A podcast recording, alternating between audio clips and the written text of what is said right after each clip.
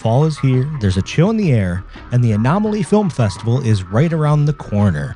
It's November 8th through the 12th at the Little Theater in Rochester, New York. Check it out at anomalyfilmfest.com. It's the fifth year of showing the best in independent genre films, action, sci fi, horror, dark comedy, and really whatever else that you wouldn't get a chance to see on the big screen. It's Anomaly Film Fest at the Little Theater, November 8th through 12th, anomalyfilmfest.com.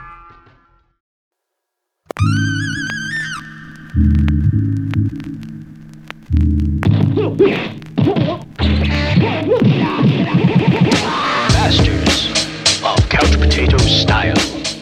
Punches and popcorn. Hello and welcome to our first ever episode of Punches and Popcorn, uh, where us five, four tonight, uh, masters of the art of couch potato style, will dive into some of the best of martial arts cinema from the past, present, and I guess we can't do the future right yet, guys, but Can always maybe talk about trailers. That- that's true. Well, you know, dream high, aim high, and uh, without further ado, welcome again. Thank you everybody for tuning in, and uh, let me just do a brief intro to our team here, our crew of these Masters of Couch Potato Style. Uh, I'm your host, Mike, and let's meet the rest of our crew. Uh, Jason, Do I just want me to go right to my intro? Alright. Well, this is the first time, so I feel like I can ask questions. Like, yeah, of course, you're right? Questions are um, yeah, I mean, you just, we were looking for an introduction to to Jason, is what I think we're we're looking for. Okay, so I mean, I'm just a big movie fan. Um, you asked me to do this with you, and I was more than happy uh, to do that because um, I guess a blind spot for me is kung fu films, and um, it's always been uh, a real spot of, of guilt and shame for me. So this is a great opportunity to dive into that, uh, and I'm looking forward to the journey with you, gentlemen. Excellent. Well, we're super excited to have you, and not to sell yourself short. Jason is uh, one of the most brilliant film minds that I know, so we're pleased to have him with us. Uh, next up, our producer and our magic man, the dreaded Matt Knotts. Oh man, that's a lot to live up to. Hey, thanks for having me. I'm stu- super stoked to be here. Uh, giant martial arts film fan, and uh, you know I like doing podcasts too. Yes, all fun things. Thank you, Matt. And our professor, the powerful, the walking weapon, professor of anatomy, Brazilian Jiu Jitsu, purple belt? Or are you Oh, brown? brown belt. Brown belt. Yeah, I, I said I would get that wrong and he would literally break me. Dr. Dom here is the walking weapon. Walking weapon. Introduce yourself to our fr- to our new friends here. Do I need to? Like, uh, I, I don't know. that was pretty awesome. like, I think you should just be my hype man. You're my flavor flav. Um, I wouldn't necessarily call myself a walking weapon, more like a martial arts hobbyist. I do love action movies. I do love martial arts movies, and I'm excited to get into this because I I know some kung fu movies, but I'm I'm just excited to start analyzing, um, you know, which the the kind of movies that you guys are interested in and, and expanding my boundaries here. And um, I also hope that you know the fact that I'm a martial artist, at least a hobbyist, can contribute a little bit to this. So thanks for having me. I appreciate it, and uh, I'm looking forward to it. Yes.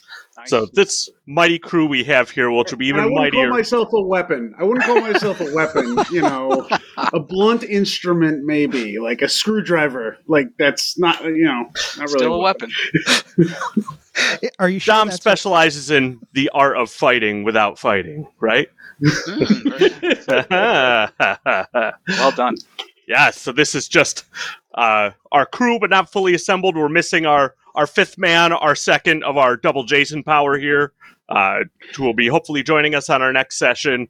Us five tonight, four deadly podcasters will dive into the world of martial arts film and just excited to share this uh, love and joy we all get from these awesome films. So, to start off this uh, entire adventure, we thought that uh, what better starting point is there for diving into martial arts cinema than Enter the Dragon? So, uh, we're just going to dive into that right now. And uh, yeah, let's go. As you can tell, we uh, most of us are professional, experienced podcasters here. So, At least twenty five percent. right. uh, all This is my right. first podcast ever, so like, Same. can I say can I say we're popping my podcast cherry, or is that not allowed? There, I don't know. I think that's fair. Yeah, that's fine. yeah, you know. Don't all look at me at once. All right. So, um, before we can even begin to talk about Enter the Dragon, which again, for most people, I think it's fair to say, in America, Western movies, when you talk about martial arts movies, Enter the Dragon is generally the one movie everybody knows, everybody thinks of. Uh, you know, it's influenced and shaped the image of what martial arts movies are and kind of their space in the movie world uh, really ever since it came out. So we thought this is a great place for us to start. And as we'll dig into tonight, there's a lot of really interesting crossways uh, and roads that Enter the Dragon kind of goes through and leads us in and opens up that throughout our adventures, exploring this awesome and wonderful and diverse genre of film. Uh, you know, a lot of this will st- either start from or cross through Enter the Dragon. So, without further ado, we're going to start talking about Enter the Dragon. Uh, but before we can even talk about Enter the Dragon, we really have to talk about Bruce Lee because really, I think for all of us, it's probably fair to say when we think Enter the Dragon, we think Bruce Lee. And I think even at a more general level, when we talk about martial arts movies or kung fu movies, the majority of people, the image that immediately comes to mind is Bruce Lee. So it's impossible, I think, to start talking about this movie or really start talking about martial arts movies at all without talking about Bruce Lee. So uh, just a real brief thing again, I throughout the our career here of digging into these movies, we'll surely go through numerous Bruce movies and talk about Bruce at length in other areas, so I don't want to blow everything out. Bruce here We'll have a lot of opportunities. Uh, again, just a really short, brief introduction. Bruce Lee was born in 1940 in San Francisco, only lived in San Francisco for a few months before he immigrated back to Hong Kong, where his parents were from. Uh, his father was a notable and well known Chinese opera singer at the time. And Bruce back in China uh, just shortly before the Japanese occupation, that then was kind of what he was born into, uh, was brought onto the f- onto film into the entertainment world from a really early age. I think I read somewhere that he actually had his first film role was as like a baby being carried onto screen. So from a really early age, Bruce was in the Hong Kong television and movie world. Yeah, he was a kid actor, right? Right, he was a really no, really well-known child star. It was like a Corey Haim or Lindsay Lohan, but he kept it together. Right, and I actually read. So he started there, you know, but also trained, uh, trained in martial arts. He was known as a fighter, kind of on the streets, um, but also trained, and uh, you know, we'll get into more like his martial arts stuff there in the future. And uh, he was trained, as a lot of people know, and there's been endless movies about. Trained by the legendary Yip Man. Yes, many movies. Yeah, so we'll and we'll talk about those. I'm sure we'll cover more than a few of those movies.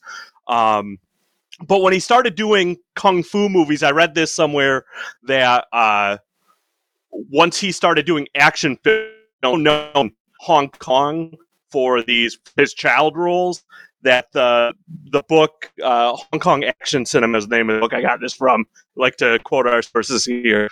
Uh, said that it, him doing action movies was like would be like for someone our age, and again we're middle aged gentlemen seeing Macaulay Culkin do Rambo four. So it was really unexpected for the people, but Uh, But- by the way, I'm totally in for Macaulay Culkin in in the next Rambo movie. So can we do that, please?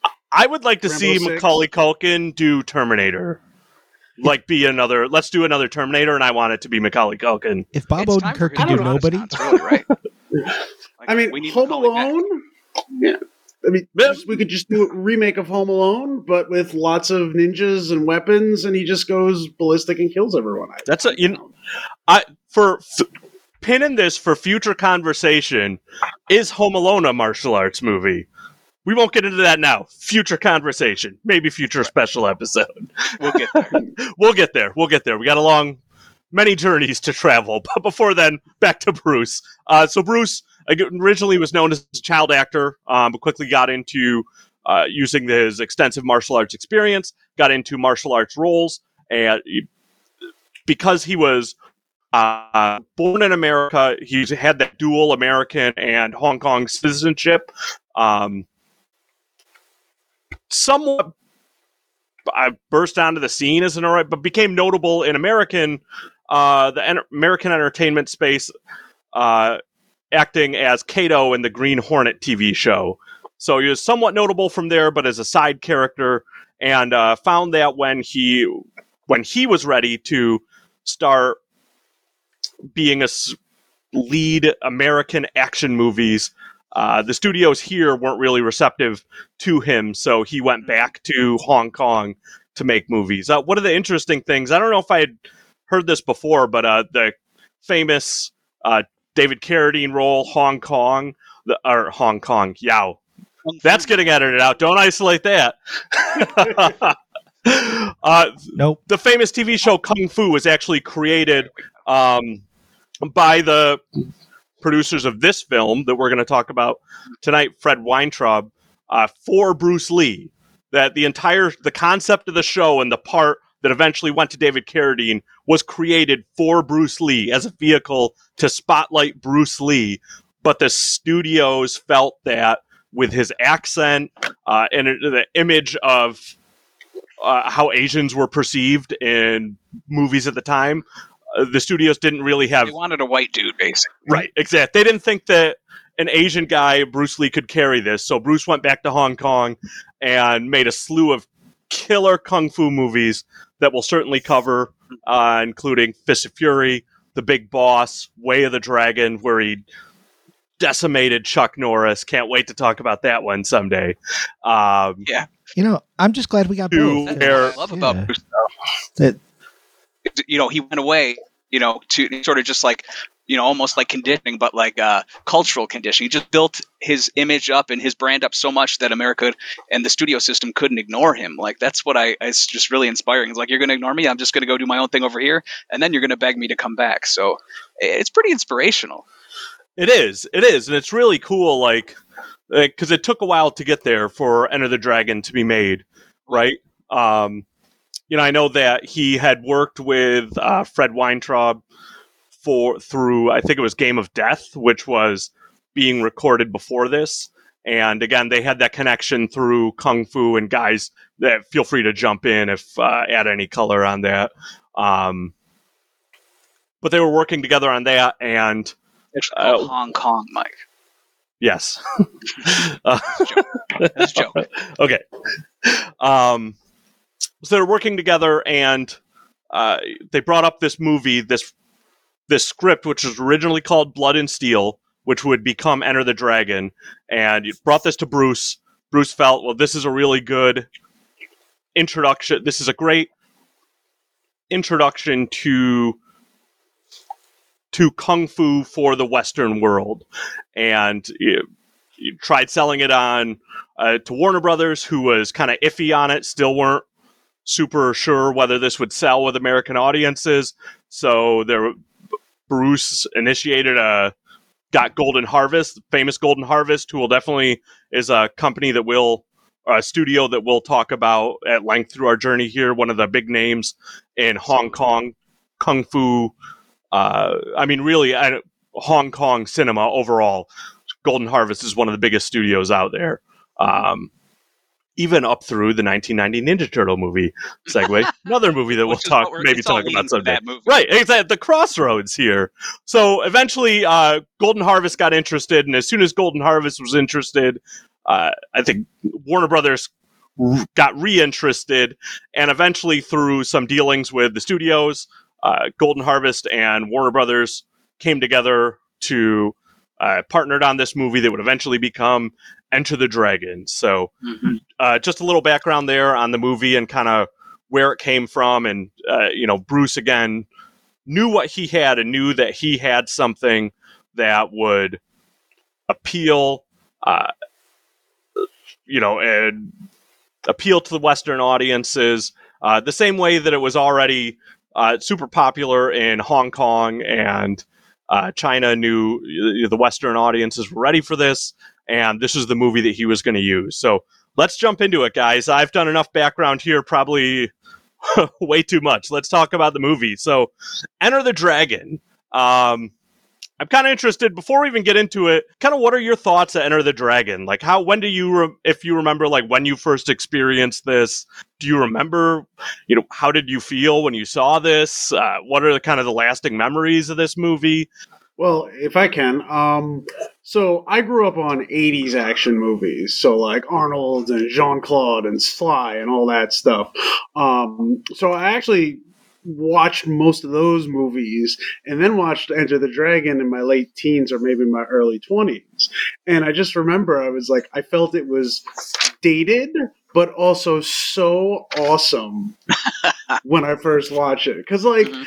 What is it about movies in the early 70s where they can't have any music but that funky music? Like even Godzilla movies, even Godzilla movies from that time, they don't have the, you know, dun dun dun dun. You know, they don't have that. They have like this funky like porn music. weird jazzy stuff. Yeah.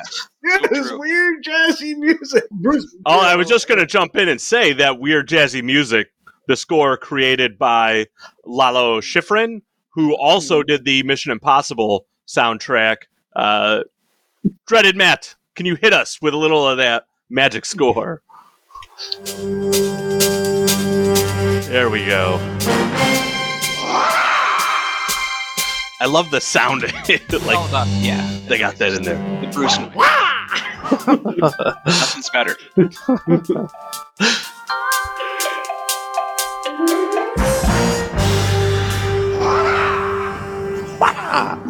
That's just a jam. That is a Yeah, it really is. it's, it's great, but you got to admit, like when it's like early 2000s, late 90s, and you're watching this, you're just like, this is so dated. It's a shock to the system. it's a shock to the system. I was Oh, like, yeah. what, like where where's like it's just but what I loved about it at the same time is I'm like, this might be, you know, a funky adventure, but it was just so sharp. Like the movie's so sharp. There's like Bruce Lee, there's no fat on this movie. Mhm. It is it seems like every step of the way is intentional, you know. There's not I, I didn't really get bored in any parts. I didn't find the backstory to be you know cumbersome or anything like that um i was it, it was engrossing and i was like i really like this movie it's great and i watched it several times since and then when you approached me you're like enter the dragon i'm like yes i can totally do that so it's just you know it's like a dated but epitome of what these movies should be in my opinion Love it. Love it. I came to it just a bit, little bit later. Um, as a kid, I watched a bunch of chopstick theater with my dad, um, and that was all the old like Shaw Brothers stuff that they put on the USA Network. Um, Yep. So it's it's such a different style of movie than the, those, you know, Mhm. because those are more like balletic almost, and this is this is basically like a, a 007 movie that that Bruce Lee is in. Um, Yeah. Absolutely is. and, and that's kind of what struck me about it. You know, as, as a kid, I was like, "Oh, this is just like a spy movie, except that guy's really way better at kicking than Roger Moore." right, right, right, right. um, but yeah, and, and going back and rewatching it, there, there's more and more of that where you just watch it and you're like, "Oh yeah, no, he shot this just like a spy movie. It's just, you know, it, it's it's Bruce Lee just being the coolest super spy in the world. You know, things that struck me about it, like musically, we were talking about Lalo Schifrin earlier, like the synthy parts where it almost sounds like a like a 60s horror movie in parts that weird theremin stuff or the weird synth Oh, parts yeah. that come up. Yes. Like those are the bits that get me. Like i i like the the the real kind of like jazz funk stuff but like when it gets into the, the creepy theremin shit i'm like where why? How did that even come into the Uh-huh, conversation? Uh-huh. hmm you know so th- those are the things that strike me about this movie and i mean we'll, we'll talk more about it obviously we've got like another you know 45 minutes to really dig into it but but just you know the the you know 11,000 foot view of it like that's what it is it's just a badass spy movie with a guy that you know kicks more ass than than is humanly possible Yeah. Oh Absolutely. yeah. Yeah, speaking of, of Lalo, I'm a big uh, score guy, and he, you know, came from a jazz background. Like he was actually just a, you know, jazz composer before he got into films, and he was doing things like like kind of iconic stuff, like you mentioned, Mike. The uh, the Mission Impossible theme, which is just so iconic. And it's funny, they had a meeting. I was reading about this meeting between Bruce and, and Lalo when they were talking to him to get, to get him on the movie. And Bruce was uh, told Lalo that um, he did a lot of his training to his movie score. So I thought that was that Really? great. yeah. So because I mean, he did Dirty Harry, Bullitt, Wow. Cool Hand Luke, like all the dudes Real- from that. I did not know. Oh, those are like all my dad's favorite movies. exactly yeah so apparently they were bruce's too and this is kind of one of the reasons that you know bruce was excited to get him added to the project Oh, that's really cool. Yeah, and it, it fits. You're right. It, it sound like it's interesting that it has some of the, uh, you know, he put some of the Eastern touches in it, uh, Right. Where you can tell, like, okay, well, this has that Asian taste to it, but it also has that. Uh, again, it's a very epic score. Uh, yeah it's it's got that kind of jazz. east meets west kind of score and it's it's pretty unique in that way Right, right, right. And it's interesting, like, so going back, I want to hit back on something Dom talked about earlier, just a moment ago, about how tight this movie is and how sparse it is. So when you think of like when the score first hits in, it's not right when the movie starts. We get a scene before that, uh, before that the audio, before the the theme kicks in, uh, which I think sets up, it gives you an immediate idea like who who Bruce Lee is, what this movie is. Then you get the soundtrack that just pumps. But the scene before that is actually the last scene that they filmed in the movie, and I'm talking about the famous Bruce versus the legendary, especially for all us uh, gentlemen of the husky variety, icon. Sammo Hung, the great That's Sammo Hung, that we're definitely going to cover him at length because he has so many amazing movies. He's such an incredible talent. And again, for any of us larger gentlemen, this is just, you know, he's an icon for us, right? That I we mean, can he literally starred in Enter the Fat Dragon, which I hope. yes, yes. Oh, we're definitely going Fat Dragon someday. Uh, but he was brought into this, and I had read that Bruce, when he looked at the cut of the movie, he felt, you know, was really important to him. And one thing we'll definitely touch on in a little bit Bruce's philosophy, uh, his philosophy of martial arts and how it informs the movie.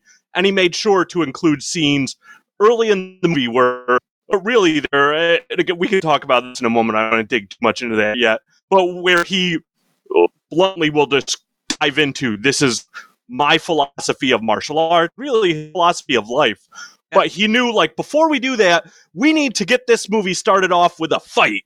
So he thought of his buddy, uh, Hung, called Sammo Hung up and said, Hey, I need you to come out here. Oh, we need to do a fight. Let's just start this movie. You and me sparring. We're going to fight. So they filmed this scene. The first scene that we see in the movie, it's him and Sammo, these two legendary martial arts stars. We get this brief sparring battle between them. And the sad thing is, this is the last fight scene that Bruce Lee ever filmed. Uh, is you know we all know uh, after this movie was finished, a couple months after this movie was finished filming, six days before its premiere in L.A., uh, Bruce tragically passed away. Um, Yeah, so I- it, it's interesting that the fight. yeah, the first movie we see here is the last last fight scene he ever filmed. And even though Game of Death came out later, as I mentioned before, Game of Death, he had been recording before Enter the Dragon. When Enter the Dragon came up, basically left that and said, "Oh, this is the movie I'm trying to make." Did that, and then uh, someday, if we do Game of Death, we can talk about that more later. That was kind of spliced together Yes. uh, the riding the tremendous wave that this movie created. So, Mhm. um, but yeah, really interesting. Again, we get to see Sammo. They're just one of the many crossroads that, again, if you look at martial arts cinema, martial arts movies, it's impossible to look at them without considering talking about Sammo Hung. And Yeah. he's in this movie with Bruce. First thing. hmm Yeah, and Game of Death is like, uh, you know, when like uh, a major, you know, music artist dies and they release all his B cuts. Like Right. that's what Game of Death is to me. Like, oh, here's all these deleted scenes that we're going to use to make a movie because we we got to cash in on this guy, and Icon died, so Right. that's interesting. Right. That right. interesting when that product comes out. Right. So yeah, we get this uh this exciting fight, then boom, that uh audio kicks in and uh you know sets that that score really kind of sets the tone, gives us that feel of like the the James Bond. I mean, this is like classic. I can't remember if this is exactly if we were in Roger Moore era yet.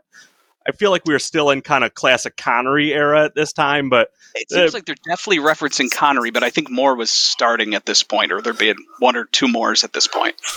I could be wrong. could be. Yeah. it definitely feels Connery like the they used to do like the more travel log with Connery, like oh we're going here and look at these beautiful vistas and stuff like that. So, uh, and also just uh, the screenwriter uh, Michael Allin, he. I mean, he's basically come out and said, like, you know, they wanted him to make this, you know, kung fu action movie, and he's like, I, I'm don't know how to do that. So he just used a James Bond kind of outline to make that movie, and that's why we even get the James Bond big bad with with Han and his you know cool like detachable arm of of awesome you know weapons. Yes. So I mean, this is definitely a, a James Bond movie grafted onto a, a Bruce Lee movie because Hollywood kind of didn't know how to make. Uh, you know, a kung fu movie at that point. Right. Right. Well, it's interesting that you talk about. Um, I find this movie to be interesting because it has some of the typical tropes that you get from a kung fu, like Eastern martial arts movie. Mhm. But I also find that they are not as much as the fo- at the forefront as they could be. So, like, let's think of the plot point.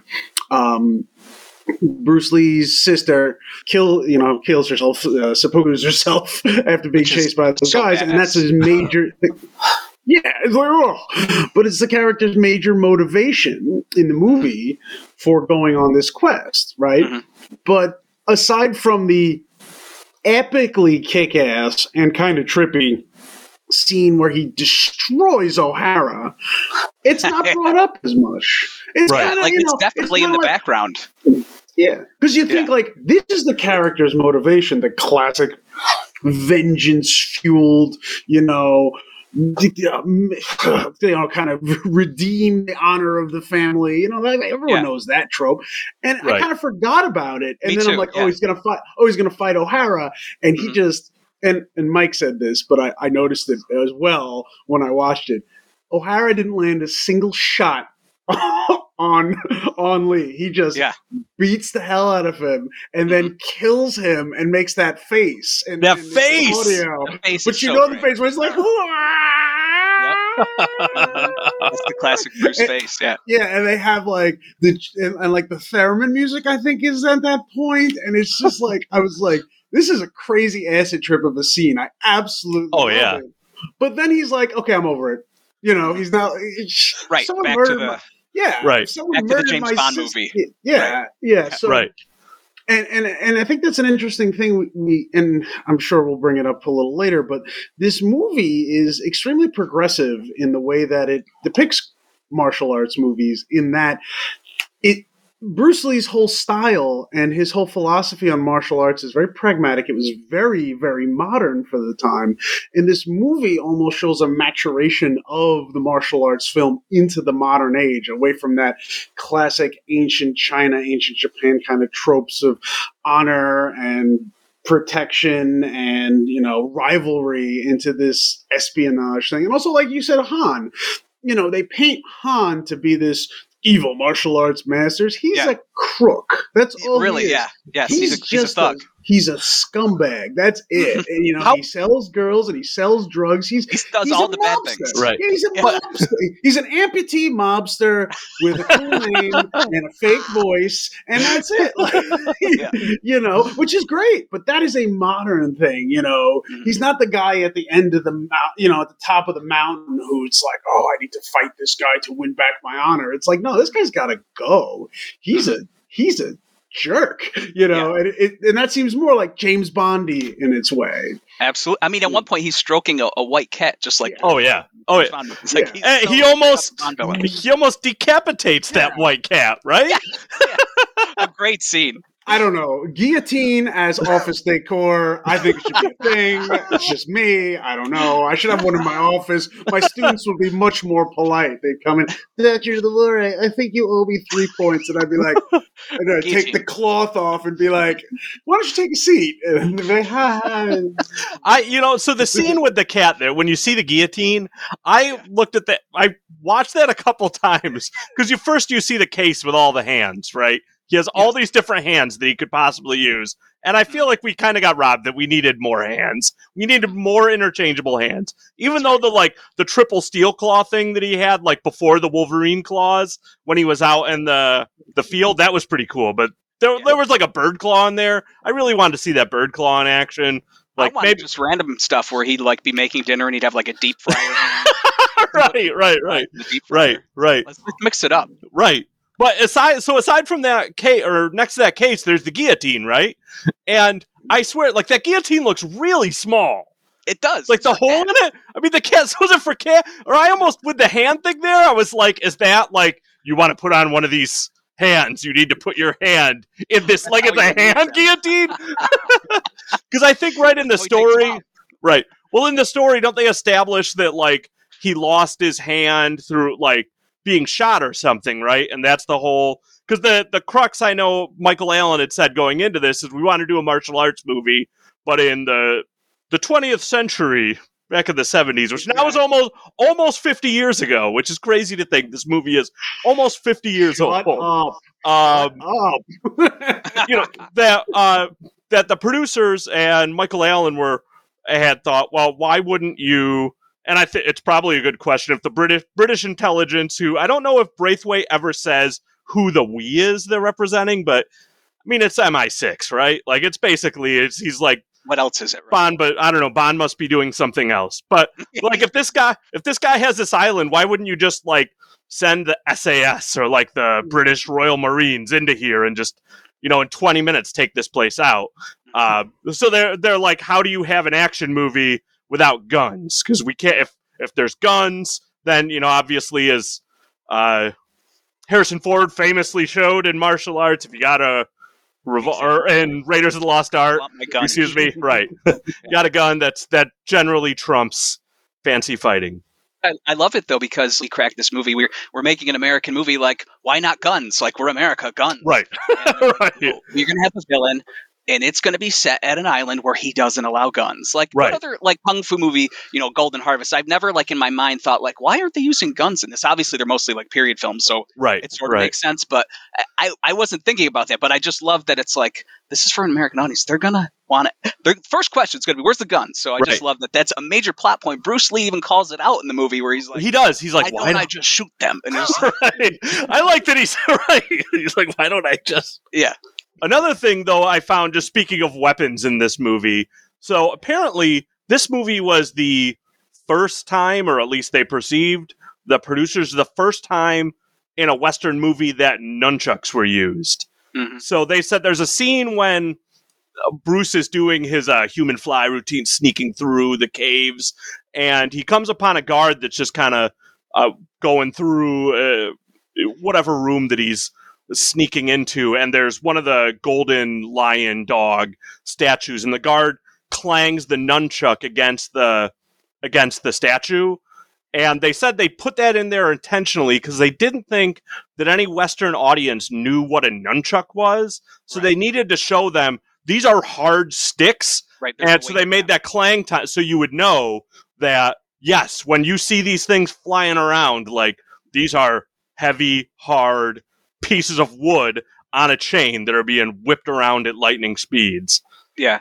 I just even another thing they've introduced, like they were saying with this film, because it was probably common, you know, in China and stuff with kung fu films, was the uh, the sound effects. They said the special effects of the movies were all the you know the blows connecting and stuff like that. Like that was brand new to American audiences, and it caught a lot of people off guard. And to this day, when I watch it, it's some of my favorite stuff. Not only Bruce's noises, but the impact noises of punches and the kick, the fall. It's just, the foley work is just it's so much fun. Oh, it Well, is. actually, actually, I'd love to comment on that because um, that's another thing that like, and and I feel like before I, I was criticizing the movie and I wasn't that I said it sounded dated, but it's very interesting that the style that they use in this movie is where it was they all the sound effects and all the dialogue were dubbed over. It's done like um. You know, like those spaghetti westerns, for example. You know the, the Yep. Clint Eastwood movies, Yep. where you know, say have some I and don't get me wrong, The Good, Bad, and Ugly is one of the best movies ever made, but the dubbing is not the best dubbing ever made. Just a little bit. Right. this movie, I feel, does it better, but it it it's like that. idea of using the sound effects that are clearly not real, but s- almost better for that fact Better that they're than not reality, real. right. It- Yeah. it- yeah, Totally agree. it, it- yeah, and I remember I was like, to me, like I said, watching this in the late '90s, it felt dated, but I was like, this is, but like, it's classic. It's really what it is. It's this classic feel, and I feel like kung fu movies took the the cinematic styles of the '60s and '70s and really elevated it in this way. Although I also would like to note that Han, they didn't actually use his voice for the voiceover. He had another guy do his voice, and I heard he was pretty unhappy with it. I could be wrong, but um, yeah. So it's, it's just interesting how you know the because we think of movies, we think of like you know the I, I don't know what do they call them the the booms the the mic Yeah. what do they call it those yeah, things? Yeah. Like, we we think about that, but no, in in this movie they probably didn't even bother with any of that stuff, and they're like, we'll make this sound cool later. Yeah, I believe that the movie was filmed entirely without sound. And that, like you said, every, I mean, even John Saxon, Jim Kelly, uh, Bruce, all of them, right? They all dubbed their lines afterwards. As you mentioned, all the sound effects. Uh, I did want to touch on, so you mentioned Han and how he was dubbed. So, an interesting story I found out about this. Originally, Han was supposed to be played by a different actor, Han Ying Chieh, who was with Bruce in The Big Boss, Big I think Big Boss and Fist of Fury. I I know Big Boss was originally titled Fist of Fury, so I always get confused if they're talking about the two different movies or just Big Boss before it was renamed. But he was with Bruce before, and apparently there was issues that uh, he ticked Bruce off during. I think it was afterwards, and kind of how he the credit that he took for his role in Big Boss. So this movie, so this role was originally written for him. Why his name is Han in the movie because uh, you kind of touched on it before, um, Dom. That Bruce Lee's character is Lee. Um, interesting. Another character, another one of the awesome cameos. That's another guy. We especially his fights we have to talk about is the famous Bolo Yeung. Uh, that Bolo Yeung, Bolo's not actually his name, and he adopted it from. Uh, correct me if I'm wrong, but I believe he adopted it after this movie because he was so known by it that he just said, "Well, now I'm Bolo," so that everyone will identify this is Bolo from Enter the Dragon, and it became his name. Uh, yeah, but that- everyone in this movie got juice from it. Like they all had like mini careers, or at least the start of a great career because of this film. Right. He'll Well, always I be Chong. He'll always be Chong. I don't oh, care. I'm totally with so It's- when Chong Li in that, we'll, we'll talk about Bloodsport another time. We have to, or I quit. yeah, But, like, that's it. The walking weapon has laid down the laid down the gauntlet. thrown down Bloodsport is happening. You heard it here, face, folks. Bloodsport is coming. He makes that face, that like evil grin, that like he basically did the Willem Dafoe face before Willem Dafoe. Did Willem Dafoe. You know what I'm talking about? Oh, yeah. yeah, yeah, Yeah. Oh, Yeah, man. yeah. like scary and pecs for days and cheeks. Right, right. He's a monster. He's just Yes. such a yeah. Oh, So absolutely, absolutely. Um, and with our our other our main villain Han, the actor that actually played him was Shek Kin, uh, who was another classic, well known Hong Kong actor. I believe had been in films with Bruce's father. So he kind of of that generation with Bruce's father, and that part of Bruce's interest in having him in this movie, you know, when he decided Han Ying Chieh was done was dead to him, mm-hmm. was that seeing this classic actor with him would be kind of a handoff from one generation of great Hong Kong movie entertainment stars that we would see the the the torch being passed from one generation to the next, and it's just sad Although- that Oh, yeah, I was going to say, although that um, they did not use his voice. Um, I, apparently he did most of his fighting. So for for no you know gentleman, he's he's pretty limber. Like I was pretty impressed. oh with yeah what he was doing. So, although um, I, I think jumping ahead because I wanted us to. So we'll get back to this. Um, to say our, our kind of our favorite action moment. So not like a, a fight, but like a specific part of the fight. My my favorite thing by far is um, it's the fight at the end between uh, Han and Lee, and um, they do that thing where it's Han's. It's like over the shoulder, and then Bruce kicks him, and this whole like his whole person just it's almost like did you ever had that thing when you're a kid where it was like the the inflatable kind of punching bag and it, and it just tips over when you punch it like his Uh-huh. Whole just finishes on the screen. It's like oh, it's such a gorgeous because it clearly wasn't him. It was like a you know some weird dummy. It's just such a beautiful kick and just he leaves. Oh, yeah. it's so great. Yeah. Well, talking about the fighting, I think it's a great segue to talk about the trio of stars in this movie. The obviously Bruce is our star, but his partners here and John Saxon and Jim Kelly as Roper and Williams. Who, side note, it's interesting they established their characters early, uh, and I love how they established them, especially Williams' story, where the cops hassle him and then he like beats the hell out of them and Yes. like leaves him on the ground where a dog attacks him and he takes off in their car. car. I like this guy's just as immediately as badass as you could get, right? Um, GTA way before GTA. right, right. Um, and- but there's this whole backstory that they referenced there that Roper and Williams knew each other from Nam. And I'm like, I want a prequel movie where we get, I want Roper and Williams in Nam. I want that movie. Uh, but uh, the actors themselves, so obviously we know Bruce, and we'll probably talk more about uh, Bruce's martial arts and his background there. His credentials are without parallel. But also these guys, uh, John Saxon was, I think, a Shotokan karate black belt. Um, Jim Kelly, they actually found at a karate school in Crenshaw. Like I think it was what days, bef- days or weeks before the movie was filmed. replaced Someone, yeah. Right. They found him, brought him in, and so he again legit martial artist. Um, and then Yeah, he, he ran his own school. I think it was karate too. I think Right. He might have been Shotokan or Shimura, I'm not really sure, but he was definitely a Right, a guy, and very, legit- very skilled. Yeah. Right. And then we have, uh, you mentioned O'Hara before, John Wall, who is also an accomplished martial artist who sadly just passed away just, I think, a few weeks ago. Mhm. So RIP Yeah, John Wall, January. legendary actor. But again, all these people who came into this had serious, legitimate martial arts backgrounds. And one of the things, I think it was Matt mentioned earlier, that the difference between this and some of the other, the movies that we love when we talk about, like, especially some of the Shaw movies that we'll definitely get into sooner than later. Um, you know, a lot of those are really inspired by the uh, the Chinese opera, um, and that it almost some of the fights in some of those movies look almost more like dancing than fighting. But it's clear, like in this movie, with the casting and the way they were shot, like these are fights. They are filming fights, and they wanted people in this movie that could fight.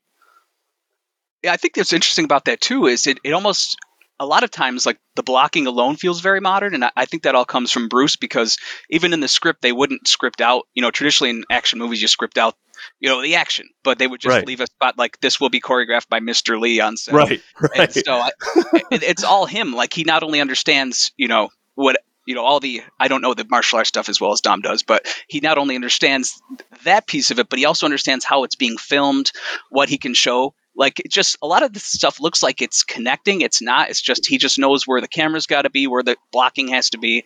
Um, it's just so impressive and it, again, r- really modern. And I think even just still to this day, you know, we watching John Wick or something like that. Like a lot of that blocking is is you know started kind of in this movie. I don't want to be hyperbolic, but Yeah. I feel there is DNA there.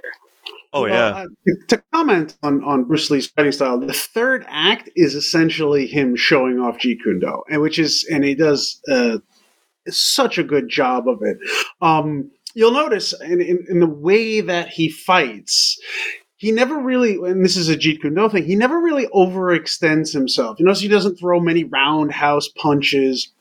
He always has his fist out kind of part way. It's never cocked back like a Western boxer, and it's never outstretched too far. Jeet Kune Do always wants you kind of at that middle ground. So you can do these lights like, like little pops. And always his stance is very sideways because Jeet Kune Do, it's like 80 20. You want to have one side of you forward, another side back. You want to hit like 80% with the side that's forward. And you'll notice that he does that throughout. And, and it's this superb display. Also, keep in mind, he's always on his toes. That's another thing about Jeet Kune Do. It's all about these quick strikes without overextending yourself without using too much strength, and you're always able to move, but you're not wearing yourself out. So even though Bruce Lee looks like he was carved from friggin' Marvel, like Marvel, Right. sorry, Marvel, from Marvel, I mean, he is a marvel. he's a marble carved from marble but his, his martial art is very efficient it's very quick um, it's never overextending. And the scene where he fights all the thugs in in you know in the lair basement basically like it's just a superb display of how efficient he is. And and i think he really does wonders with it. I mean don't get me wrong he shows off he does a lot of spinning back kicks which might be a little unnecessary. Sure. you know, he knew also what people wanted to see. And that's what I think is great. Jeet Kune Do and his style of martial art is extremely efficient and extremely pragmatic, but he also understood that there's certain things that people want to see more. So like Right. when he shows off with the nunchucks, totally unnecessary, totally kick ass. So Yeah. I'm okay with it. Another thing is Jeet Kune Do has a lot of um, grappling in it, but there's actually not very much grappling in the movie.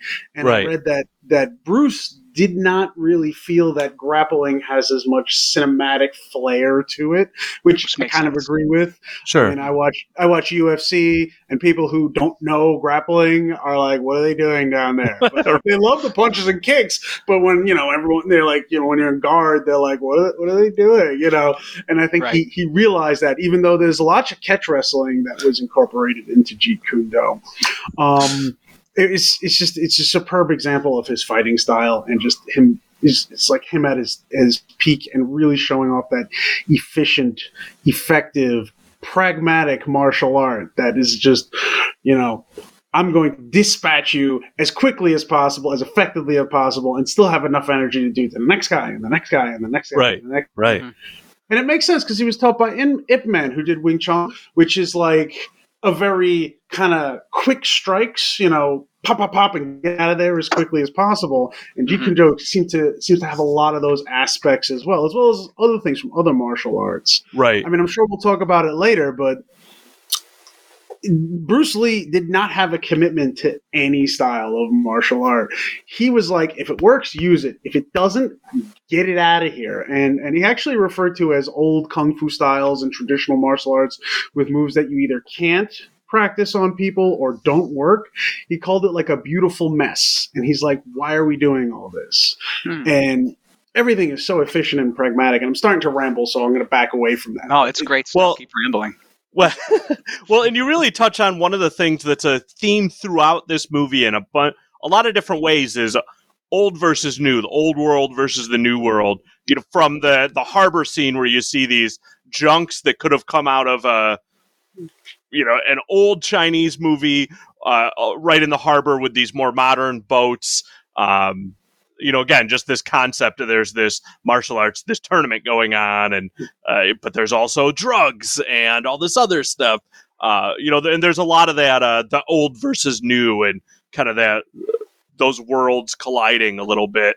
And, and you're right that we see some of that in the that that a lot of that falls on, you know, is related to Bruce's philosophy. Like, I mean, we them aside from the fight scene, we have several moments where Bruce is just straight up passing his philosophy first to the Shaolin monk. Bruce actually stops to like deliver some knowledge and, and like get his agenda across. And I, I just love that because he's he's not only wanting to be a star and kind of be a you know an icon of some fa- like he just was desperate to be a star, but also he's like I I also have all this philosophy I'm going to drop on you. And, he, and there's like you said, there's little sections of the movie like the thing. Well, he's like he tells the kid, look at the finger. He's like. You're, you're missing you're missing the grand vista behind the finger. Right, right. Yeah, how awesome is that? Yeah, The- it's a really cool miss line. all the I like, splendor "That above. Yeah. right. I- Oh yeah, man. I would argue that the movie he's he's actually critiquing the old-fashioned martial arts throughout the movie in extremely subtle ways. I mean, think about it. He has his philosophy, which he came up with in his twenties. Okay, that he said that he you know he puts forth in this movie as some sort of ancient monk philosophy. I always found that funny watching this movie that he's he's talking about his philosophy. And the first time I saw it, I'm like, this must be like ancient wisdom. Now the guy came up with it like five years beforehand. That doesn't Right. take away from how great it was, but he's pitching it as ancient wisdom Right. of like monks, and yeah, he is. which is not true at all. Also, there's there's other things. There's other things too, like um, so just little things. So, for example, um, all the bad guys on the island are doing the Chakazuki, uh, you know, like punches, uh, straight punches, you know, where they're standing there Yeah. and like one punch and the other punch, and they're all wearing like the Japanese style karate gis, and he doesn't join them at all, and he never wears a gi. He never wears Ah, the old fashioned outfits. Ever. Well, he wears the traditional kung fu yeah, outfit. but but Han explicitly says, Yeah, oh, yeah. these outfits, and he's like, "Nope, He does not, not. doing it. I, I yeah. Yeah. I'm, I'm not going to do it." So in in a way, this movie i- it's a little subversive in in that he's trying to pitch his style of martial arts, which which uh, another thing to comment on is, I feel that he approached martial arts in a very athletic way, and when I say that he approached it like an athlete. Because, like, when we think of martial art, like traditional martial arts, you think of you know, martial arts helps you be a better person. You know, you become a more, you know, full and well rounded and holistic uh, person through martial arts, which, by the way, I agree with. Um, but Bruce Lee was like, you train for martial arts. He devoted his life to martial arts. He was an athlete. Like, that was on his mind. The food he ate, his philosophy on life was all how do I get better at doing this? So it's almost backwards from it. It's not martial arts makes you a better person. It's almost like you make yourself a better person so you can be this level of martial art, and then it circles back. And, and I think it's a fascinating, fascinating approach, and unlike anything that came before it. Absolutely not traditional at all. Awesome point. But he sells Yeah, it as traditional, which I think is Yeah, hysterical. That's cool. You're right. He does. but it's just with all of that like you get you feel throughout this movie you, whether it's just the looks on it like the, when i watch this i see the uh, just that swagger and confidence that he has and uh, you know i watch this and i i see like bruce acting in this movie knowing we nailed it this is going to be huge i'm going to be the man and, and not even even though there's based on who you talk to you know how much of a level of arrogance Bruce had or not. Um, I, I think if I had the talent that I did, I would probably be pretty confident in myself. And uh, you know, but he, I either way, again, the confidence is obvious just in how he carries himself in this movie. But I think through the fights, through that philosophy, I think there's a lot of it knowing, you know, we're going to not take this isn't a traditional what we've seen, but you know what's been brought before in the kung fu realm. We're giving you a James Bond movie with fighting, but that he's putting in this philosophy, whether it's through his words or his punches, right? That he's preparing the Western audience for. Uh, I'm going to tell you a message, and I'm going to give you a different concept of what is what what martial arts is, what what these movies are. You, th- th- I'm going to set all this up for you, and it, it's it just adds to the tragedy of what happened to him. That that everything that followed that comes from this, like Bruce was intentionally setting up with all of that in this movie, and as we know, sadly, like he wasn't around to see it.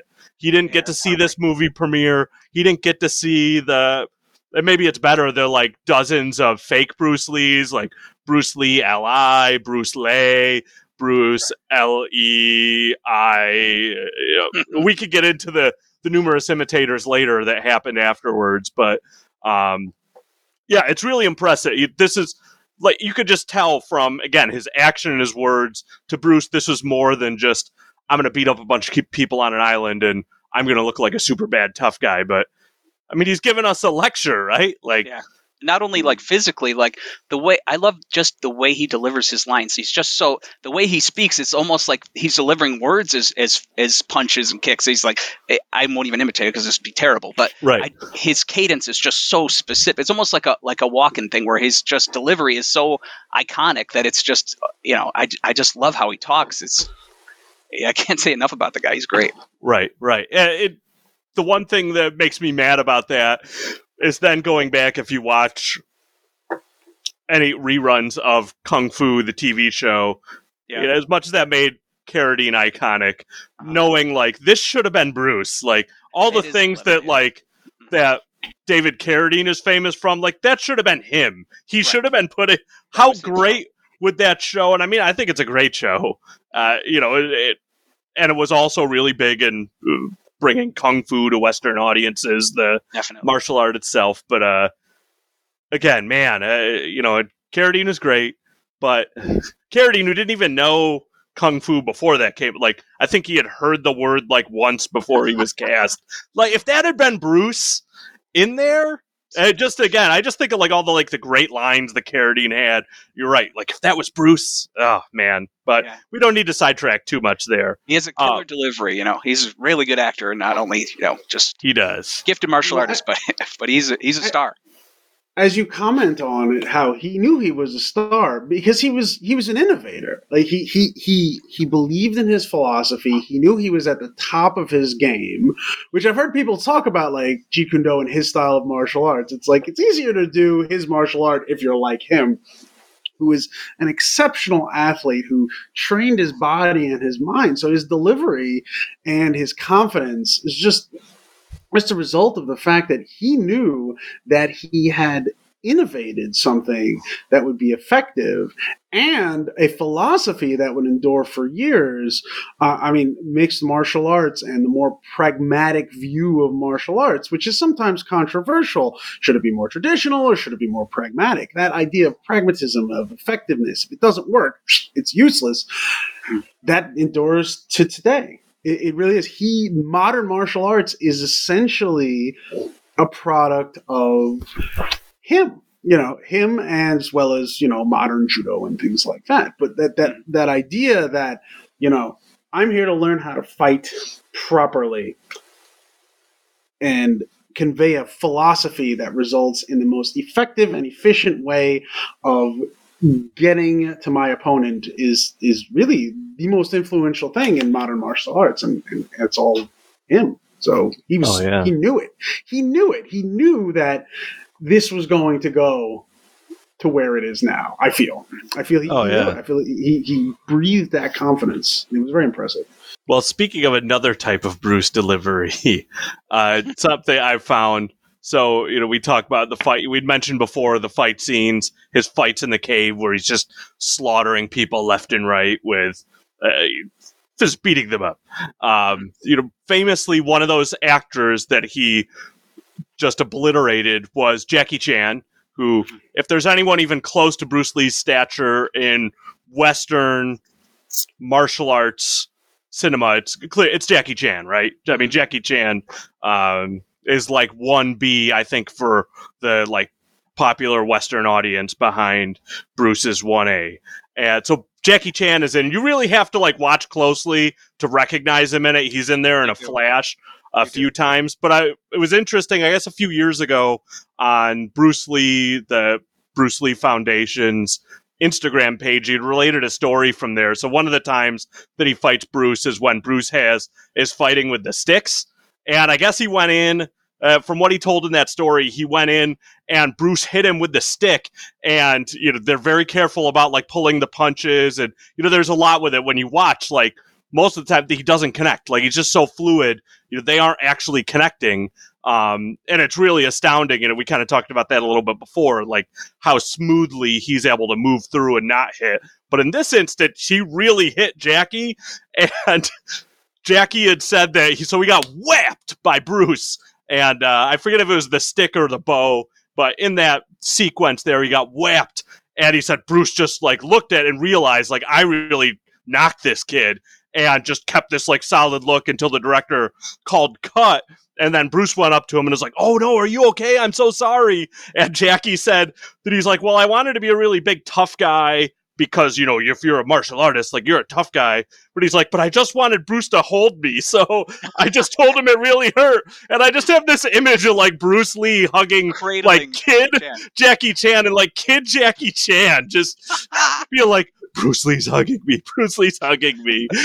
you know, and it's just a fun thing, like seeing that. Then again, just knowing, you know, when you look at carrying martial arts into popular Western culture, you know, I, especially again, popular American view. Jackie Chan is really the guy that did that the most. And you know, when you talk about movies like Rush Hour and uh, Shanghai Noon, uh, you know, movies that people don't necessarily are going to see, seeking out martial arts movies like they'll go and see a Jackie Chan movie because Jackie Chan. So just like Sammo Hung being in this before, and Bolo Yeung and our connection to the great Bloodsport.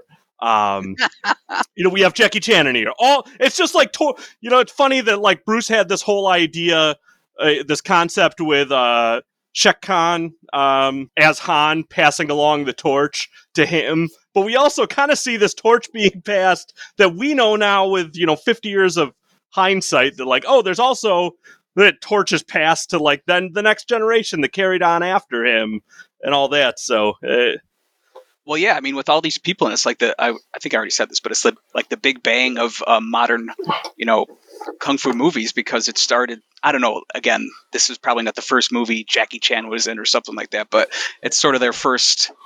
I don't know, like where they made an impression. Not so much Jackie, because with Sammo, you clearly see it Sammo, and Bolo Right. gets some great scenes too. But I, I had to actually, I watched the movie twice, and I'm like, I, I'm not seeing Jackie Chan, and I had to go to YouTube and yeah like a slowed down like Zapruder film, like frame by frame. You're like, there's his face. I'm like, oh, okay, I guess it's Yeah. Jackie Chan. once right once you know once you know which guy he is that's gotten beaten up right. then you can watch it and you can kind of see as he's like screaming Yes, and in right. pain you're like oh I, well i'm used to if you watch jackie chan movies you're used to seeing him be screaming in pain right no no one does oh man that hurts but then still does amazing things like jackie chan right right. um, yes so uh, foreshadowing his entire career to to Mhm. come but Very true.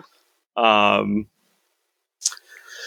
what else, guy? Oh, so one other thing. So we talked about like the fluidness and speed. Um, so I'd read we talked about the nunchucks before, and I was listening to the commentary, and one of the producers, Paul Heller, was saying said repeatedly that all the action we see in this movie, nothing is sped up. It's all it's either full speed or sped down. So like the nunchuck scene when he's just whipping up, up, up, up, up, up, up, like that's real time. There's no speed enhancement there. Like he's really moving that fast. All just that fluid fastness. Like that's natural Bruce. Like if anything, they have slowed it down to be easier for you to see. So it's just impressive to know like.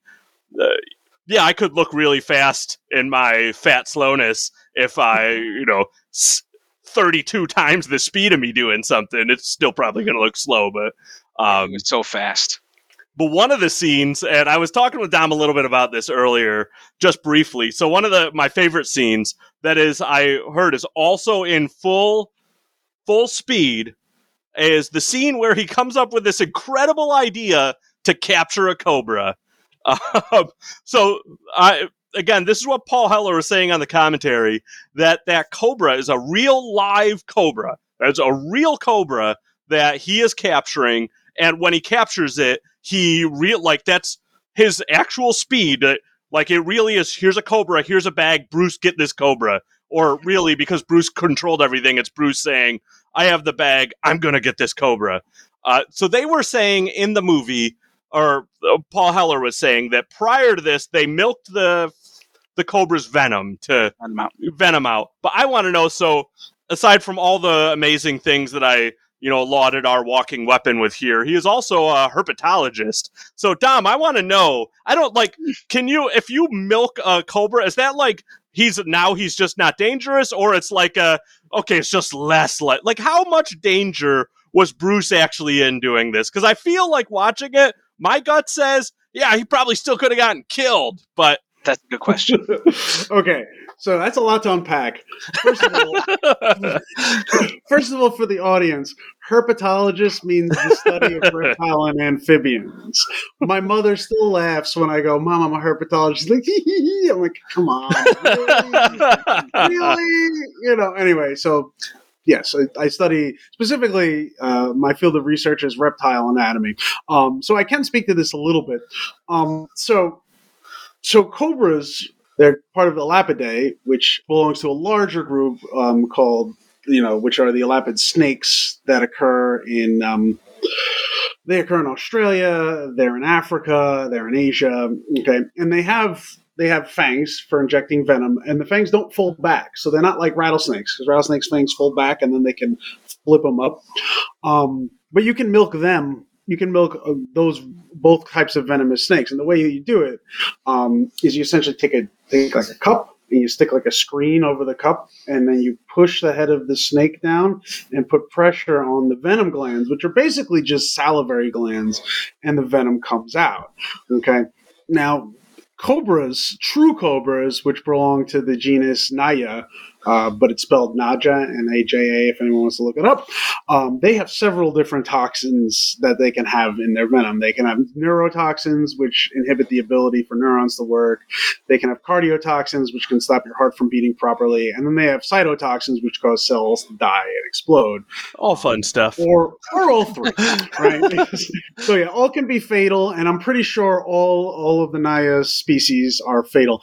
Um, they recently increased the number of those snakes to 38 species. So when I was trying to figure out which species of cobra this was, I was like, "Oh, come on, guys!" But I'm pretty sure it's the kind, uh, the Chinese cobra, which is Naya atra, because it's really common in that area, and this was filmed in, um, you know, in, in Hong Kong, so it's probably that one. Um, so yeah, here's the thing with with venomous snakes is when you milk them, they are out of venom for the most part, at least at least you know soon after. Venom is a very expensive thing because it's basically saliva with a ton of enzymes and compounds that are very expensive for the snake to make, right?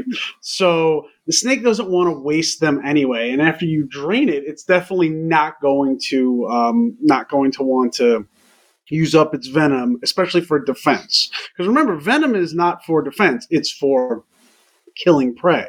So a lot of times what venomous snakes will do is when they bite, they won't even inject venom. They'll just be like, psych, and like it's like a warning shot. And in fact, there's a lot of rattlesnakes where a, a good percentage of their bites on humans are dry bites.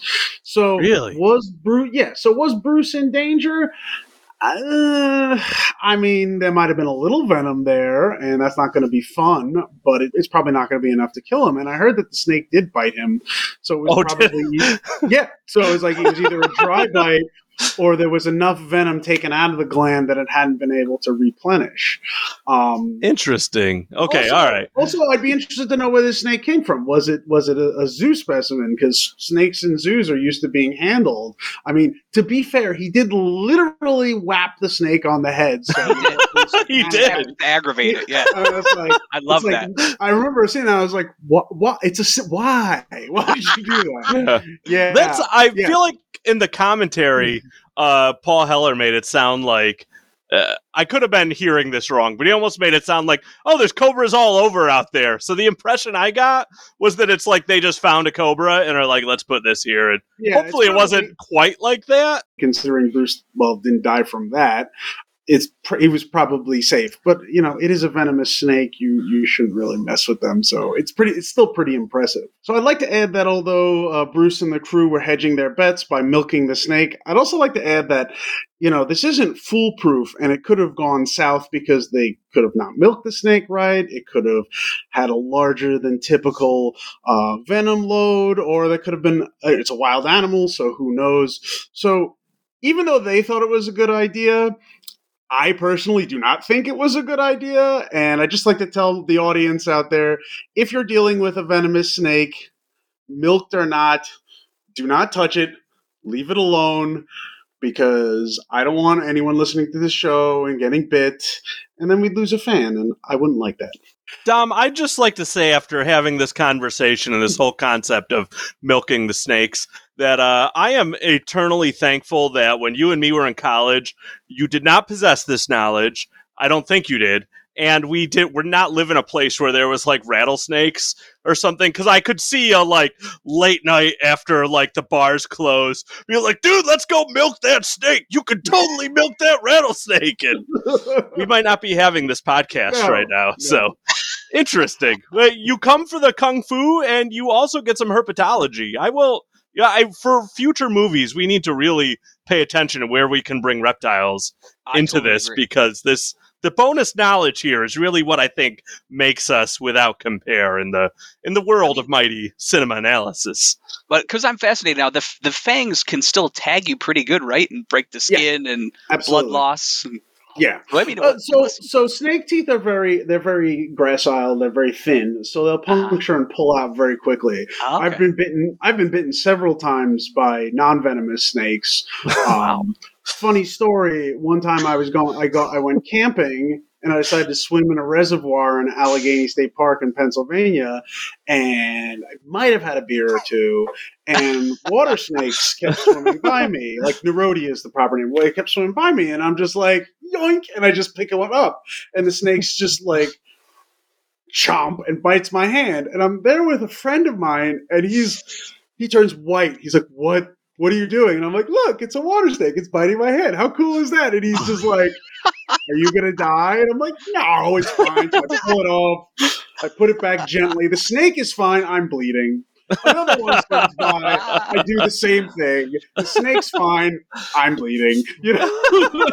you know. I mean, but but it's because they have very very thin teeth and they're Gotcha. built to kind of lock on like that. So the venom. So the the the fangs are built to go in, inject the venom, and pull out Get as out. quickly as possible. Yeah, so slow he's going to have little puncture wounds, but eh, it's, nothing it's not crazy. really- Gotcha. yeah, it's the enzymes in the in the venom that are, that are the Uh, problem. okay. I love that story. Yeah. I've never heard I've never heard a snake in the wild. I always treat them really well. I understand how to handle them, but like that water snakes are particularly aggressive, and I, I was like, "Yeah, go ahead, bite me. I don't care." Dom treats the snakes in the wild like the ladies with kindness and soft hands. Snakes. Oh, like here's the thing. People suck, but snakes don't. Like the I did that snakes are like evil. I'm like, no, no, no. Snakes are snakes are good. I, I anyone, Well, you know, like the Whacking Day episode of The Simpsons makes me so angry. Well, the Cobra in this movie is basically Bruce's buddy because he allowed him. He he's what caused them to uh, be able to call in the British Secret Service or whoever it was that came in at the end, right? well, Um, there's, there's one other thing I'd like to comment on, not concerning snakes, but back to how quickly Bruce Lee moves. Uh, in the Tao of Jeet Kune Do, he talks about he he takes time to talk about how you need to train your muscles to have a proper snap when you punch and kick. And he talks about how, you know, the one muscle on one side of one side that extends the arm or leg, you know, needs to relax while the other side that you know while the other side contracts and back and forth and back and forth. And he talks about how you need to train your muscles to be relaxed at the right time and tight at the right time, and that speed is more important than power because and he actually talks about force. He's like force is mass times acceleration. So if you have more force if you have more speed you can have more force. So he really like that's not just him practicing how to punch well. It's he's took the time to train his muscles exactly to throw the quickest punches and the quickest kicks. And it's just it, it's exceptional. Watching him is, a treat because i don't think 99.99% of people can't even imagine moving as fast as him because he was so conscious of how to move his muscles and move his skeleton. I i, I think it's astonishing and, and just watching it, knowing like none of that sped up. That's all. Like he naturally moved that fast. Is just it's wild. Well, Um, they said like a lot of times um, he'd get growing injuries because he'd be moving so fast, but he would then not make contact because obviously you know it's for the camera. So he'd constantly like pull his growing because he's moving so fast, but then he would not contact with anything because he's you know the contact looks like it's on screen and the stuntman's you know snapping back like they got hit. So I mean that's that's pretty crazy. Oh yeah. Well, guys, we could dive into this movie like we've barely even touched on uh, John Saxon and Jim Kelly. Uh, Right. there's so much with this movie we could, but I think we've got uh, we've dived into some good stuff here. Um, you know, haven't even gotten to the death of Bruce Lee, which we could probably do an entire episode just on that and the different rumors and conspiracy theories about what happened and all that. Um, you know, probably should if we ever cover Game of Death. Uh, yes, and you know, and or if we do a part two for this thing. So, um, you know, so we'll uh, before I kind of close us out here, guys. Uh, final thoughts on Enter the Dragon. Who's going first? How about Matt? Matt's been doing all our hard work here behind the scenes. Matt, the floor is yours, my friend. I, I think you guys have summed it up really, really well. It, it is kind of the the cornerstone of what the modern action movie comes to now. Um, and I, for Snake movie, I think we just have to go back and do Hard Target. That's the only one I can think of. Oh have yes, Snake involvement, right? yes. All right, excellent. Uh, yeah, hard target. Jean-Claude Van Damme is definitely. Well, we've talked about Bloodsport. Yeah. I've never Jace- seen that one, so let's do it. Oh, JCVD is. He's uh, he's someone that will need to be discussed. All right. Uh, Van Damme and John Woo, you're in for a treat. Oh yeah, I forgot that's John. All right, well we can't. We we're wrapping up Enter the Dragon. Enter the Dragon. See, This is we have plenty of roads to go down ahead of us. Uh, Dom and Jason, final thoughts. Go, Jay. Okay, I'll go.